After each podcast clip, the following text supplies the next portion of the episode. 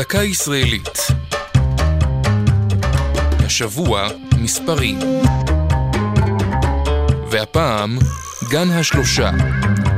לרגלי הגלבוע, בין הקיבוצים בית אלפא וניר דוד, שוכן גן מים טבעי שהשבועון טיים זיכה אותו בתואר אחד מ-20 הגנים היפים בעולם.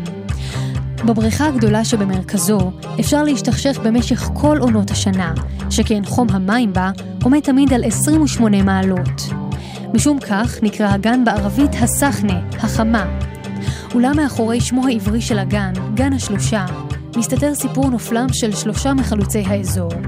ב-14 בספטמבר 1938 יצא חיים שטורמן, מבכירי ארגון ההגנה וחבר קיבוץ עין חרוד, לסיור מטעם הקרן הקיימת לישראל.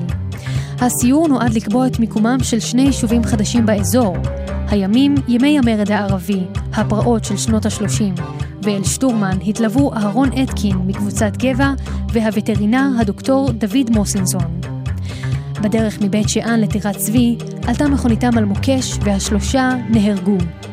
מותו של שטורמן, המוכר מן השלושה, התקבע בתודעה הלאומית, ודמותו, דמות חלוץ העמק, הפכה למושא הערצה בקרב צעירי היישוב העברי.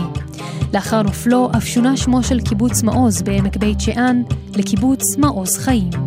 זו הייתה דקה ישראלית על מספרים וגן השלושה.